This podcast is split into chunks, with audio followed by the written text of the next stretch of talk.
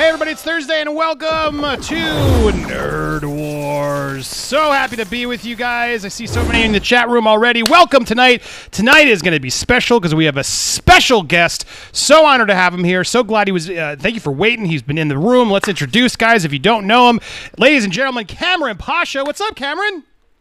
I'm right here. I'm delighted to be here. I'm excited for this uh, for this call. Thank you for your patience. I know we had some technical difficulties, but I think a lot of people in the chat have been hanging on. So hopefully we'll be able to have an interesting conversation for them. I'm excited. I've heard you around and a lot of ch uh, colleagues of mine, other channels out there. You're you're very well spoken. You know your movies. You're a fan. You're a writer. You're a filmmaker. For those that don't know, uh, Cameron has worked on Sleeper Cell, uh, N B C's Kings, uh, Bionic Woman over on N B C, which I actually was a really big fan of, and my favorite, Nikita, which was such a fun show.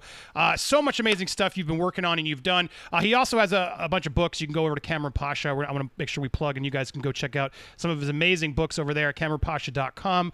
Uh, but Cameron, welcome. Thank you for being here. So honored to have you. Uh, so I've I've been out there seeing you talk Star Wars, and I thought yeah. I would love to go there. But before we get there, can you like how did you get into this industry? Like, tell us tell us a little bit about how you sort of became a producer screenwriter in Hollywood.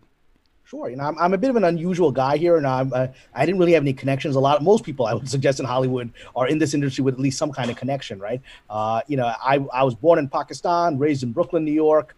You know, I was a lawyer for a bit. I was a journalist for a bit. No connection to Hollywood. And I was actually in graduate school. I had gone back. I was getting my law degree and my M B A. So I was getting a J D M B A, trying to do that immigrant thing, get lots of degrees, make lots of money, right? And I was bored out of my mind. Uh, I was in an accounting class, and I wrote a script in that class just out of boredom, because I didn't couldn't make the balance sheet balance, couldn't make sense of it.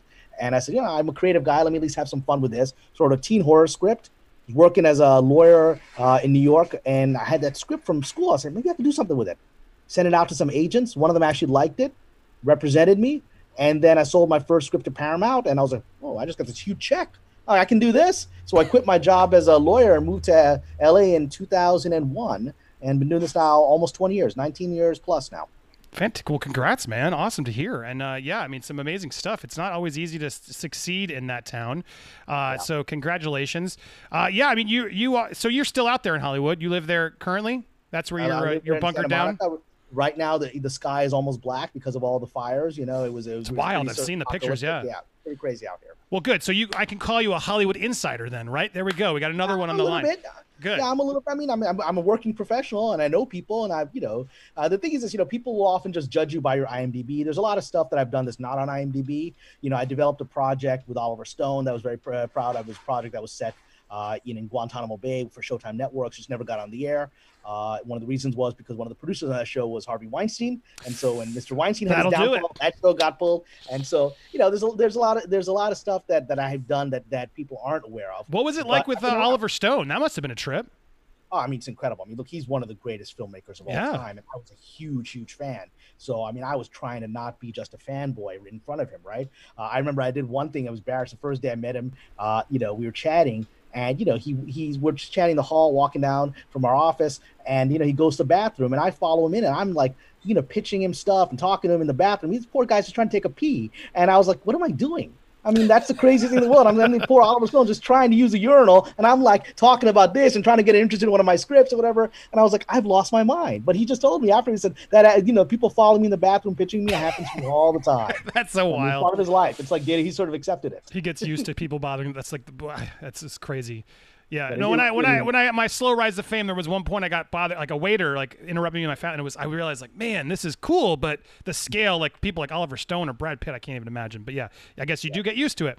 Uh, yeah. Well, awesome. I mean, yeah, let's we'll hear more, but let's let's focus on this main event. Then we'll pivot off, and if you guys have questions for Cameron, well, let's come over because I Hollywood Insider here. I, I have some questions. I also want to pick your brain about uh, just I'm trying to get a script done, done, and I, I have a question actually that you might be able to help me motivate me to. But let's start with Star Wars because I've seen you talking about that. You're a Star Wars fan. That's safe to say, yes. Uh, but were you a fan of the Star Wars sequels? Uh, no, I've been very straightforward about them. You know, I was really, you know, I was, I went from being sort of disappointed to horrified to angry, right? uh, you know, and that's that's the stage. You know, I, I I saw The Force Awakens and I was like, you know, it was the first Star Wars movie that I didn't go see twice in the theater. Like, I didn't really like Episode One that much, you know. Uh, but I went and saw it multiple times in the theater because I, I because there were enough aspects of, you know, the Phantom Menace that I did like them, and it's Star Wars, it's George Lucas. I was going to go see it. But after watching The Force Awakens, I'm like, you know, I feel like I've seen this before.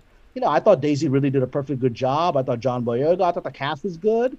You know, I just, I just felt hollow after watching that movie. I was like, all right, okay, I've seen it. I feel like I've seen this before, which it is. It's A New Hope, right?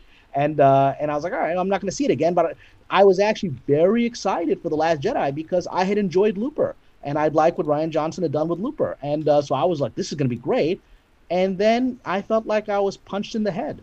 I mean, I walked out of that theater from The Last Jedi in a daze, and I couldn't sleep that night. I was up till probably five, six a.m. in bed, unable to sleep, because I was so disturbed by the movie and by what it had done to the franchise. And then it went from being disturbed to becoming angry, and then I became a little outspoken. And, you know, and a lot of my fellow screenwriters and, you know, industry people share this opinion, but most of them are like, you know, why would I talk about it publicly? Why would I alienate Kathleen Kennedy? Why would I alienate Lucasfilm? Why would I alienate Disney? He said, I've been doing this for twenty years. I've, I have a long list of enemies. Some of them are actually pretty well-known, famous people. If I mention their name, you're like, oh, that guy don't like you. I'm like, yeah, no, I had to run in with him. So at this point, I got my enemies, and I got my friends, and I still have a career, and I'm doing interesting things. So I'm like, you know what? I'm just going to say what I say. And because Star Wars is important to me. It's more than just a movie, right? When people said that stuff, it was like, man, it's just a movie. What's the big deal? It's not just a movie. This thing got through some me through some really difficult moments of my childhood. Right? Those action figures I had with Luke Skywalker, they allowed me to escape problems I was having at home and allowed me to create another world. The reason I'm a screenwriter today is because of Star Wars, because I created this whole, I would make entire movies with my action heroes, right? Yeah. I mean, I learned how to be a screenwriter as a little kid by taking these action heroes and making my own fan fiction with them. And so it's not just a movie to me. And when you're messing with its mythology like that in a really destructive way, in my opinion, I was going to speak out. So do you have insight? I mean, because uh, I mean, we I feel like everybody always feels like they have their insight on who who's really at fault. Do you feel like, are you just doing this as a fan and speculating, or do you feel like you do have some inside insight insight on what went wrong? Because the, the you know the part of this story is, you know, people are finally starting to talk, right? That's the big story here. And so the main news story, just to pivot before I, you answer, just Daisy Ridley was out there uh, on the Jimmy Kimmel show that was uh, guest hosted by Josh Gad, her friend.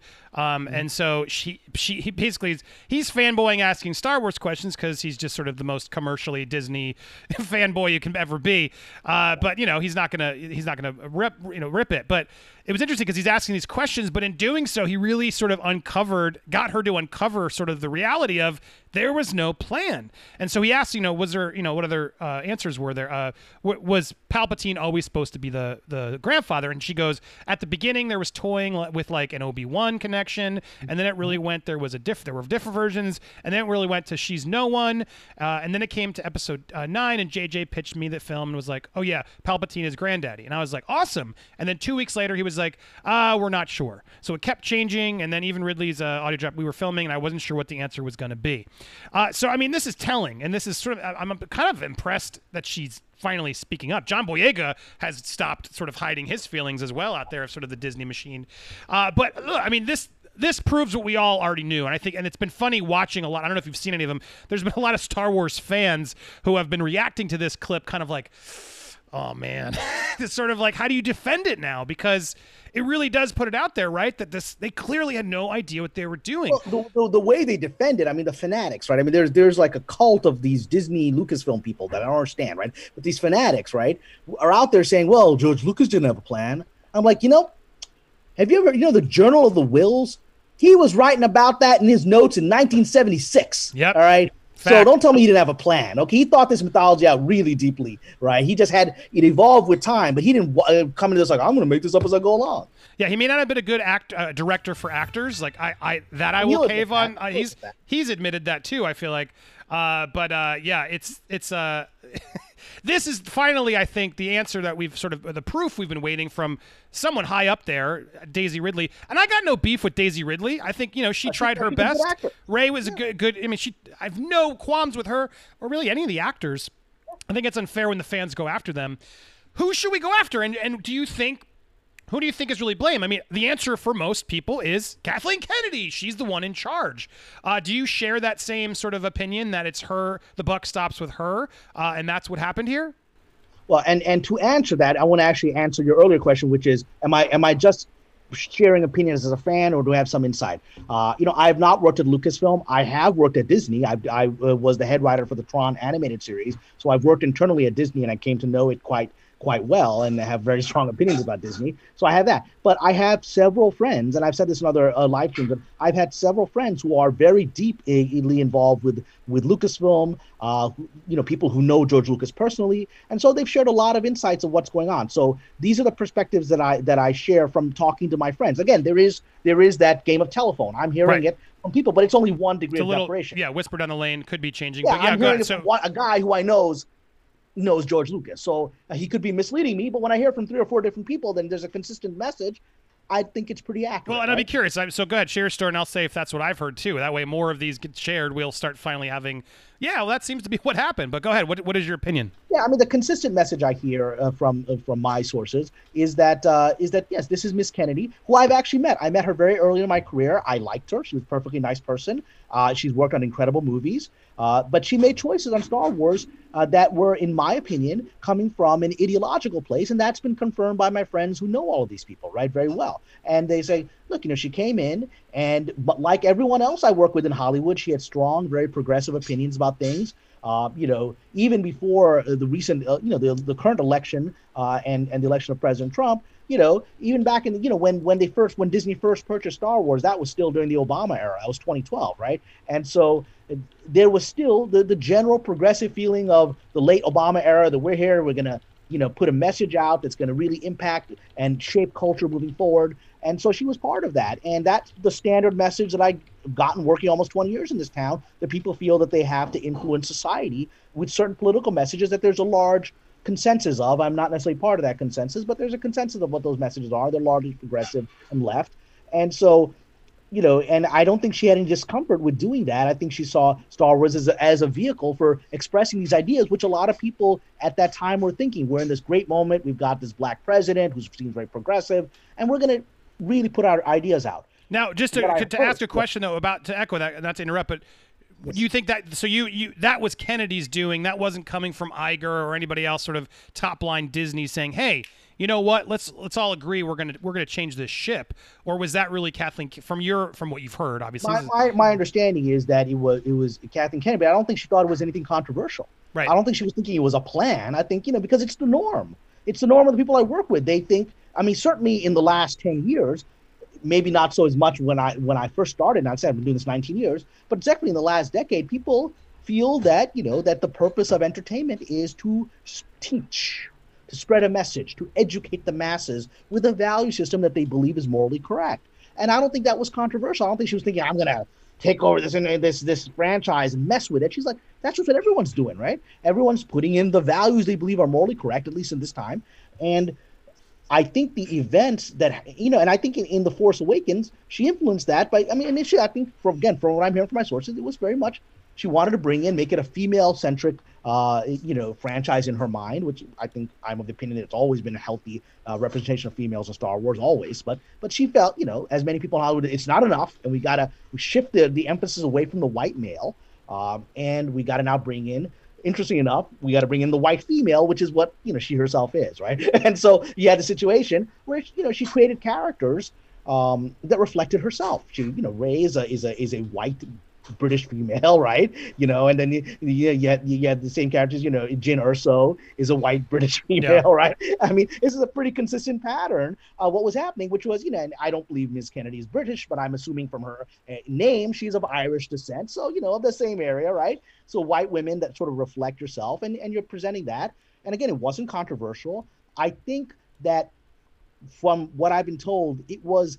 Literally, the uh, it was a combination of two things that happened in The Last Jedi. One is the massive success of The Force Awakens gave her the feeling, okay, now nobody's going to second guess me. Because on The Force Awakens, she was able to get the lead character she wanted. She was able to essentially, you know, do the kind of Star Wars mim- mimicking George Lucas's original movie. And and get it out there. And, you know, and she thought she was doing a diversity thing. I'm going to make sure there's a black guy there as a stormtrooper. Which I don't have a problem with it because I don't have a problem with Lando Calrissian either, right? I don't think George Lucas had any problem with African-Americans. We know that. But but she, again, was thinking, I, I'm going to bring diversity in. And that was the thing. The second thing that I heard that, that sort of changed events for The Last Jedi was the election of, of President Trump, right? Uh, which I know from my own experience galvanized this town. It was a shockwave. Yep. People didn't see it coming. I saw it coming. I tell people, guys, I don't think I don't think Hillary's going to win this. Ah, shut up, shut up. We don't want to hear that. Don't be, uh, you know, that's crazy. I'm like, I don't think you guys see what's happening, but whatever. So it happened, and then the shockwave that happened made people suddenly go from their standard, well, we're just here to educate people with a moral philosophy, to be, becoming an imperative. The world is being taken over by Nazis. Now we have no choice but to make this as clear and ham-fisted as possible to reverse the evil tide of history that we're in, right? Mm-hmm. That's how they saw it. And so suddenly, she had just come off of the, the, the Force Awakens. President Trump gets elected. And so The Last Jedi is in, is in the works. And from what I understand, she pretty much told Mister Johnson, okay, these uh, these are the issues, these are the themes that I want, and I and we have to do this because it's now critical to use Star Wars, which is going to influence millions of people because the world is under attack from fascism, right, in her mind. And so that The Last Jedi became what it was, which was, in my opinion, very ham-fisted, ham-handed, preachy movie that was poorly written and and didn't make any real sense. I, internally as a movie, it made no sense, and it made no sense in the broader universe that we had already established. But because she was at that point invincible, no one really in Disney questioned. I'm sure there were people. I've heard that Bob Iger, from my friends, like, yeah, Bob Iger was like, when he saw the initial cut, he's like, I don't know about this. This doesn't feel like what I signed up for with this, right? Doesn't feel like The Force Awakens. Are you sure about this, Kathleen? But, you know, he let it through because she had already made Force Awakens a massive success. Yep. And he, like everyone else in Hollywood, you know, it's just like, hey, man, this is our way to say to F you to Trump, right? We got to get these toxic males and put them in their place, and, and got to teach people about these things because it's really critical right now. So he let it through, even with his misgivings. That was a disaster and a mistake. So that's what I've heard. It was these series of events that made this thing cascade into something bigger than perhaps it would have been had those events not happened. Yeah, so, I mean, it's interesting because I saw someone in there. In fact, I thank you for the super chat. Send them over, guys. I'll get to them as we go. I still want to interrupt the flow. But, uh, Michael, I'm going to go to yours. Thank you, Micah Car- Caratua, for sending over.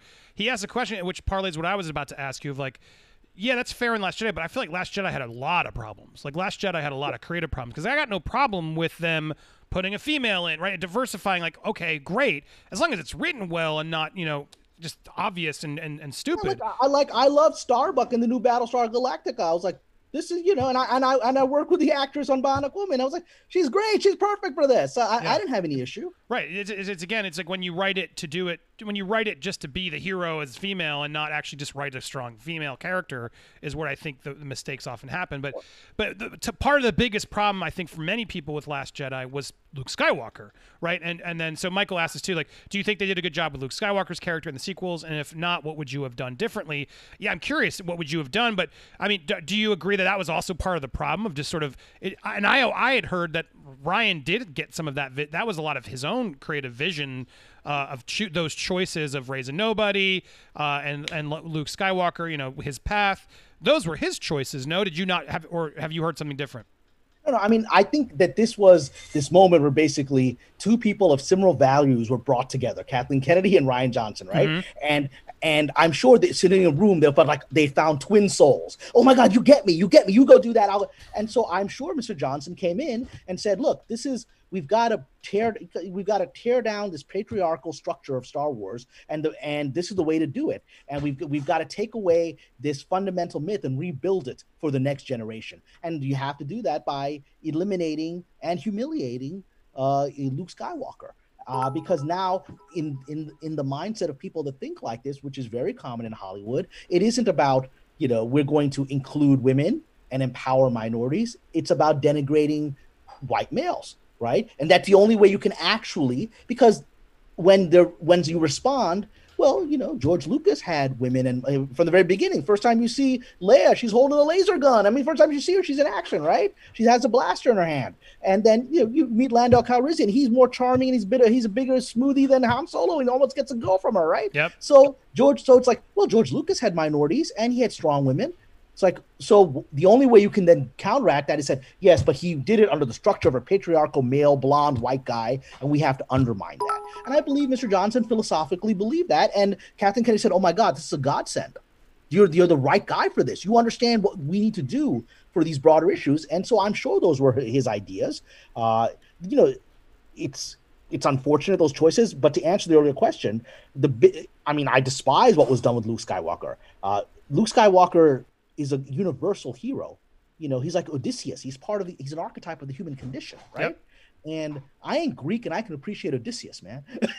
You know, I'm a brown Muslim guy and I can appreciate this blonde dude from Tatooine, you know, follows the religion of the Force. Because I connect with his human journey of, of his loneliness, his his feeling of loss and, and failure in his home, and then this incredible adventure goes on, and then the horrific discoveries about his past that he learns, and the redemption of his father. I get that whole journey. And what they did there, the reason I couldn't sleep was, you know, I was disappointed at the end of The Force Awakens when you just see Luke, but I was hopeful, all right, you're going to go somewhere with this guy, right? And then the moment, the moment Luke threw the uh, the lightsaber over his shoulder, I was like, my stomach just fell. I was like, I knew immediately what was happening because I've been in these writers' rooms where people are talking about subverting expectations. I've sat in writers' rooms where I'm arguing about, you know, guys, I don't think we need to do that to the white male character. I don't think it actually advances the story. Why are we doing it? And it's because you gotta, you know, you've gotta change the social structure of the country, and to do that, you gotta, uh, you have to change the, the the representation of who the hero is. And so I said, oh my God, they're doing that to Star Wars. And then it got worse and worse and worse, and then he dies at the end, and and I. couldn't believe it was like taking away the central myth of my childhood. And, you know, and then watching afterwards, watching Mark Hamill do his interviews and realizing that he was heartbroken by what had happened, that he was yeah. vocal about it, it just en- enraged me further. And so to answer the, I'm sorry, I'm talking a lot. I'm not even. No, no, I, I love hearing you talk, but you're, you're right. I love you because even Mark has sort of acknowledged, you see it over time, the frustration has been brewing in him of like, we started, he was pretty vocal and then trying to like, I'll appease the mouse, but I, I, I don't you, gee, someone else asked earlier, and I, so let me get, because this is related. Uh, uh, thank you uh, about that uh, for donating it early. Looking forward to getting some insight on what the hell is going on with Star Wars. Do you think Adam Driver or Oscar Isaac will speak out too? Keep on killing it in the channel, Andy. Thank you about that. But it's interesting. Like, do you think, you know, Mark Hamill or these other cats, do you think more and more people are going to start just saying, you know what, screw it. Yeah, this was this wasn't a, a great experience, because now we got Daisy Ridley sort of, you know, I feel like she, that, that was clearly a dig. She took that dig. No, no, it was an intentional choice. She didn't have to answer the question. Correct. The yeah. So do you think? I mean, so you agree that was intentional, and do you think others are starting to sort of feel like, you know what, this th- we we got to start speaking up to this because this wasn't this didn't work. You know, uh, I think Daisy has now opened up the uh, the floodgates. You know, John Boyega began that process. Well, Mark Hamill began the process, but he was out there alone in the desert for several years, right? And then, uh, and you could tell in the interviews, he sometimes sat next to Daisy Ridley and she was nodding sympathetically as he talked about his disagreements with Rian Johnson, right? Uh, and but, you know, she was under an N D A and she realized it's not a good idea for me to be talking about, so she kept quiet. Right. John Boyega decided I've had enough, and this was the moment because, you know, you can say, look, as a black man, at a time where we're listening to what black people's struggles are, let me share with you my struggle. So people listened to him. Daisy didn't have to interject into this. She chose to interject into this, right? And, you know, that suggests to me that Miz Kennedy's power is completely eliminated now. It's been a process, right? I think she was struggling to retain her voice in Lucasfilm in the last year yeah. uh, with Mister Favreau rising, but I think it's finished. And I think for, you know, Daisy Ridley, who essentially represented the idealized vision of Miz Kennedy may have had of herself, right, projected onwards, is now criticizing this in a way that's obviously going to be a red flag for fans. She knew what she was saying. She should have answered. It was like, you know, you know, they they kept the, the it was all a mystery and a surprise when I learned about the, oh, wow, she's Palpatine is great. And so she said they didn't they didn't know what they were doing and they kept changing it. That's a choice to reveal that, right? Right. So I, I wouldn't be surprised uh, if others like Oscar Isaac come out, you know, you know, it's all about whether they feel that they have something that's going to add value to this conversation. I think John and Disley, uh, Daisy have already done that, because John, uh, you know, Boyega was being held up as, yeah, we had a black man, right? We brought diversity, and a black man disassociated. Said, you brought diversity by disrespecting me, right. Which has been, I'm a minority in Hollywood, and I keep saying, guys, this token character creating is insulting and disrespectful. Just because you put somebody with this face on the screen and you give them an insulting character, you know, it's like what happened to Kelly, uh, Kelly Marie Tran. Yeah. You know, she's well, a great actress. I would work with her in a second. Yeah, I liked her. She's given, yeah, she's given a garbage script and nothing a garbage wrong role. With her, right? It was unfair. But to echo what you were saying about Boyega, yeah, like they, they even like shrunk his, or took him off the posters in China because China people, China's like, yeah, we don't want the black guy in the poster. Like yeah. there was so much stuff going on that was uh, that I think uh, Boyega has been why. Uh, I'm glad yeah, he, he's speaking I'm sure, up. I mean, that enraged him. It would have enraged me when I saw that, right? Yeah. And, you know, it's interesting we talk about Kelly Marie Tran, you know, and we can talk about uh, the, the the way it could have been fixed. You know, I've read Colin Trevorrow's script, Duel of the Fates, which I well, love. So let me set that up. So I, yeah, so I want to hear yeah. this because, yes, Last Jedi was a problem, right? If we just get to the timeline, let's get to that topic next, because I know I want that's the next thing I want to talk to you about. Last Jedi has its problems. Agreed. At the same time, there's part of me, it's like, you know what? I kind of like that she was a nobody. I kind of would have preferred that. If I'm going to take anything from that, okay, interesting. Doesn't solve all the problems. But then you have Trevorrow's script, which at least felt like a continuation from The Last Jedi, right? And on top of that, he cracked the problem of what I'd heard was, you know, he, he Luke, uh, Luke had to be dead was sort of some weird rule that I had heard. Uh, is yeah, that he, he, he tried to get Luke back? They told him no. Yes, and then he had to write the script with him dead. And so, Colin, because I haven't read the full thing, but I've chunks were sent to me, and especially the ending and, and parts of it. But I thought, well, from what I've seen so far, the, a pretty good chunk of it, he just brilliantly figured out how to take it for, you know, take the baton and sort of carry it in a way that I thought, you know what? He made it work. Uh, and so what really frustrates me when you see that and then you, you realize they just burn him and said, no, and torched, they torched him pretty much. And then decided to, you know, oh, we're going to go back to J J, who clearly didn't want to be there. Like even yeah. now as uh, and he had uh, no solutions for this. He's yeah. like, all right, we'll just go I'll back, just go back to everything. What I had originally. Right. And then, so it's like, Uh, because even Boyega, who you'd think would call him out for sort of it, but I guess isn't loyalty, you know, because J J hired him. I mean, because he, yeah, he said he's because he knows J J is. I mean, we can argue that Mister Mister Abrams is partly responsible for this, but I do believe J J is a fan, and I think he was put into a horrific situation that he couldn't fix. Right. Uh, oh, oh, bum, bum, bum, bum. Marcos, thank you, Marcos. Why do you think they never tried to develop a complete story for Finn after they started? A good story from beginning, but then he never seemed important again.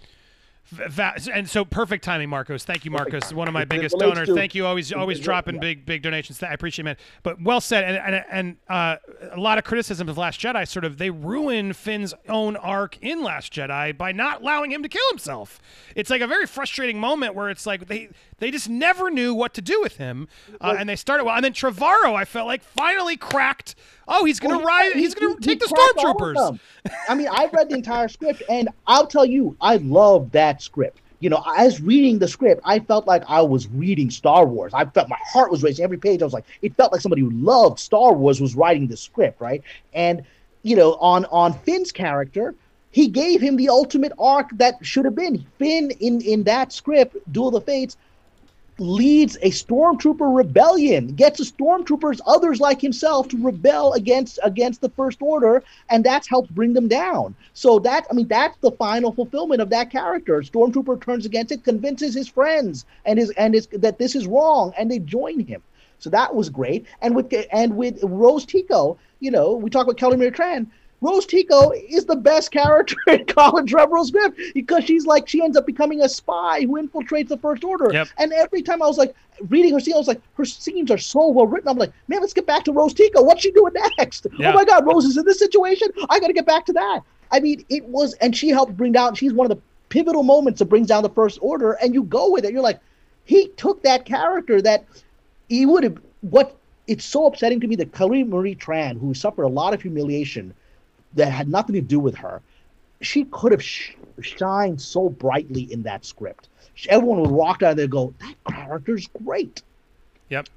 No, it, but that it, answers the, the it, deep down inside, the fundamental racism that's in Hollywood, is that they brought these great actors, people of color, minorities, wrote garbage scenes for them, and when a script was given that elevated them to dignity, it was killed. And then they added Kerry Russell, who, no disrespect to Kerry Russell, but no need to be in that movie. Like there's there, any everything they added in in to me, I was more offended. I'm just curious because while Last Jedi pissed me off, I was more offended by Rise of Skywalker just as a fan because it just felt like they they just they knew what they were not had no idea what they were doing. And then you realize that's what happened. And then when you go back and you see Trevorrow's script, who I and I've I, I know some people who've talked to me about it off the record. I mean, I can't say who, but sources yeah. that have confirmed to me, like Trevorrow was a fan. Trevorrow was oh. busting his ass for them, and and wrote an, an amazing script Absolutely. through through all these horrific directions. and then just completely just they have turned on him. You know, Some and, speculate because of that Book of Henry movie or whatever it was, but yeah, I he mean, was, that was part of it because yeah. you know, unfortunately, part of the culture of Lucasfilm was they were getting the hot director of the time, right? Rian Johnson was hot coming off of Looper, and uh, and Colin was hot coming off of you know of Jurassic, Jurassic World. World. Yeah. And then he had one movie that wasn't successful, and that happens. And so suddenly people are like, oh, he didn't make a good movie. And he's now questioning Rian Johnson, who's who is, you know, who is the apprentice to the to, to the Sith Lord, right? And so he's questioning, that's not good. And he's creating drama by asking Luke to come back. That's not good. So he just got rid of him. You know, and, and on that trip, we talked earlier about, about Daisy Ridley, you know, and about Ridley about Rey being a nobody. Rey is a nobody in that script. They give, they you discover her past. It's not Skywalker. It's not any of these people. It's a, and it's a family that had nothing to do with this thing. You, she finds out about her family, and but it still works. And her character is actually what's great is her character is shown as as flawed, as making mistakes, and ultimately, you know, she gets her ass kicked by Kylo Ren, you know, a couple of times, and finally, in the in the climax of the movie. I mean, he literally, he he horrifically injures her. She gets blinded. She loses her eyes. He hits her lights. He hits her face with a lightsaber. She loses her eyes, and she's still fighting.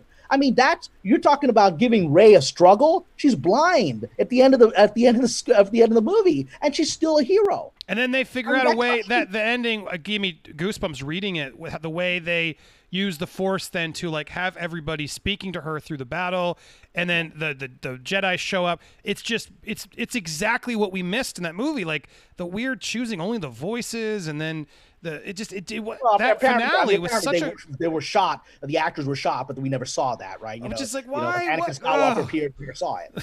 I don't. I don't. So that, I mean, it comes to you. You that so the script was. The, uh, do you have any other insight on what happened there between Trevorrow and Kennedy? Like, what was that Kennedy's pushing that I mean, out? Bro, from look, I got the script from people who are working directly with Trevorrow, right? I won't reveal who, but I got the script from people who, who know him personally, and and I'm and I was shocked when I got it because I had received it before it had got leaked out. And then I, I promised my friends, I'm, like, I'm not going to, don't worry, I'm not going to let anybody see this. And then a day later, I see other people are posting it. So I think somebody in Colin Trevorrow's camp, I don't know that it was Mister Trevorrow himself, but I think his agents or someone, someone yeah, leaked it because they were so I, tired. I of, had, I can, I can reveal that there because I think it was Rob Burnett was the first one who got it out officially, yeah. uh, and I was like, a, I was about to do it too because I had someone else, some other people, sort of uh, friend. It, it seemed like friends of Trevorrow one were just like dying to like support him because they yeah. could just see how hard Disney rolled the bus over him. And just sort of let J J go do it. And, and it just shows you, I feel bad, but I think same sources now, I, I will say, have told me that Jurassic World Dominion is supposed to be insane. Uh, so I'm, I'm sure. excited for him, and I, I hope he gets that redemption arc, and that is true, and that's a true statement, because it really sucks to see what could have been, right? Um, but, again, who's so was that Kennedy's doing that sort of yeah, rolled I mean, that my, bus my over him? Is- Yeah, my understanding is that, you know, he'd be he'd begun to be seen as a troublemaker. I mean, he lost his shine when the Book of Henry didn't work, and then he'd begun to be seen as a troublemaker because he really is a fan. And he's like, can we just please, all you have to do is edit in Last Jedi. You just have to edit. You just don't have to have Luke fade out. You can leave him on the island staring at the sunset, and then we're going to use him for all this cool stuff I planned, right? Uh, and they're like, no. Stop asking to do that. And, you know, in the end, in the end he, he followed their rules, you know, as you saw yeah. in the script. Luke is an active Force ghost throughout the movie, of the and he's actually yes. great because he's That's basically great, haunting Kylo Ren. He's haunting, and right? Becoming, yeah. He's he's like you know it's it's literally what Obi Obi-Wan had said to Vader in the in first movie. He said, you know, if you strike me down, I'll become more powerful than ever imagined. Yep. Now. Now he's appearing, and Kylo Ren can't get rid of this guy. He shows up, and he's hassling Kylo, and he's becoming this voice in his ear that won't leave him alone, and it's great. And then instead, like in Rise of Skywalker, he's just wasted. There's no reason for him to – the whole thing is just a – oh, it's such a frustrating ending. And, and, it makes... and that's the thing is, had Colin's uh, movie been made, it is not a perfect movie. It is a good movie, right? I mean, yeah. I, as a Star Wars fan, said one or two, oh, I wouldn't have done it that way, but ninety-eight percent of it is great. Well, and, and, and it would have turned, exactly. It would have figured out a way to finally unite them in a way like, all right, that was fine. And there's people would have still bitched and complained. It doesn't disrespect The Last Jedi. If you like yes. The Last Jedi, he goes with it. And but then he figures like out a way it, to hit the landing, exactly. No, I was like, everyone was going to like this movie. And we would have all said, okay, man, it's done. It's over. The fight is over. But, you know, whatever. Yeah, I, from what I heard, the other issue was that because of Lay, uh, Carrie Fisher, rest in peace, that, that definitely put things in trouble because there was a version where Colin she really was like the lead of that script. He had to adjust yeah. it. And then yeah, I but did he hear solved it. I mean, he solved Mark Hamill's situation. Yeah. Luke's character works as a Force ghost. He would have solved Carrie. But he I heard that part of the reason J J, part of the reason Rose Tico was so terrible in uh, Rise of Skywalker was because J J had apparently, I don't know if you've heard, have any insight on this too, but J J had apparently, he was so hell-bent on using the unused footage of Carrie Fisher that they basically wrote a lot of the movie around that, sort of just to have that there. It, it, I mean, that and then his, they apparently his, put Rose in scenes with her that looked terrible, and so they put her in a, and like, in important parts of the movie, but ultimately were unusable because they looked awful in the final cut. And so she ends up getting sort of cut from the movie because they put her in with yeah, the ghost. Of course, ghost it's the Leia. Minority woman that had already been hassled, you know, that had already gotten a mediocre character in the last movie, had people hassling her. And of course, they use her, right? I mean, they don't put they don't put Daisy Ridley against uh, right. the, uh, the the other footage, right? They use her because she was expendable, which is a tragedy.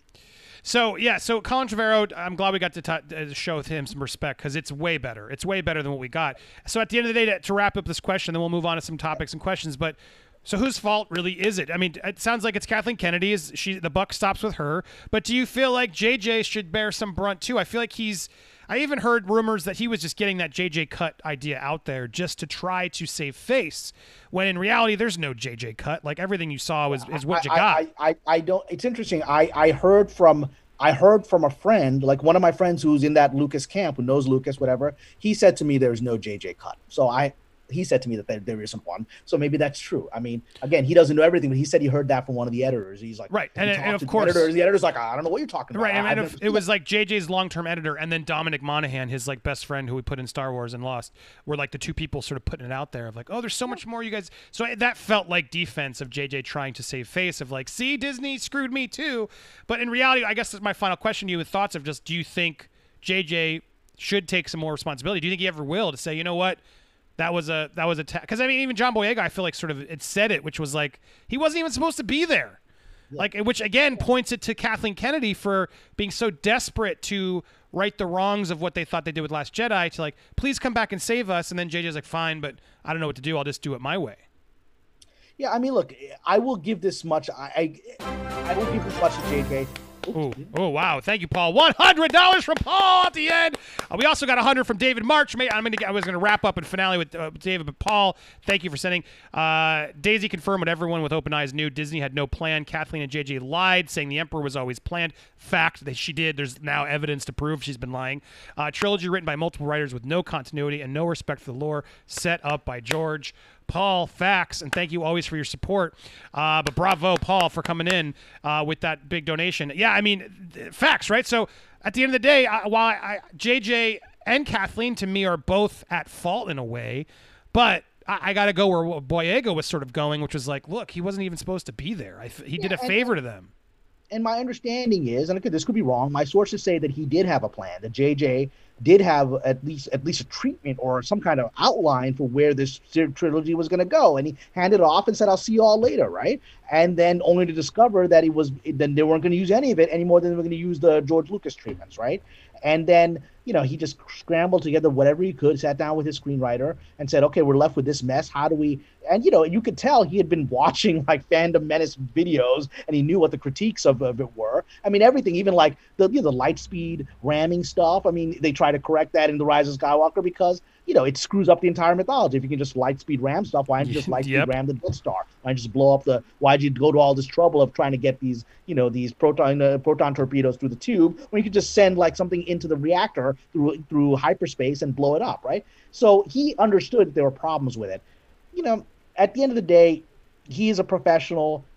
He's different from me, and that's why he's world famous and worth hundreds of millions of dollars is that he knows how to play the game, right? And uh, and you know, he did his job. I do think the fact that he put or his camp put out those feelers about him having a cut and all that stuff means I think he was embarrassed by this. He was yeah. embarrassed by the negative energy. He's never in his career gotten this kind of negative vibe, uh, except maybe after Star Trek, when and I the do, director went to. Yeah, and I, I do believe he wanted to, this to do well. I don't think any filmmaker ever wants it to do poorly. So yeah, I, here's about Star Wars. I really do think he's a fan. I think Mister Trevorrow is a more in-depth fan. I think he under, you know, Colin understands the world better. But I do believe J J Abrams is a fan. Do you believe this theory at all? I don't. I'll put it out there. I don't believe it. But do you believe this theory at all that Disney's going to attempt to redo this trilogy? No, I think they just want to move on. I mean, why why pick at an open scar? I mean, just just just I move just, on. Why admit? And they, I can't see Disney ever admitting that kind of failure. You know what I mean? Like they yeah, won't even I mean, put the holiday special. It will just open up this discussion again. The best thing is to just move on to to create a timeline in the Mandalorian period, right, and keep going on for that, and then. You know, years will go by. The actors, you know, Mark Hamill eventually will not be available to play anymore, and it'll just be they'll just move on to another time frame. You know, they'll stay in the Mandalorian world, which is a few years after Return of the Jedi. And they'll stay there for a while.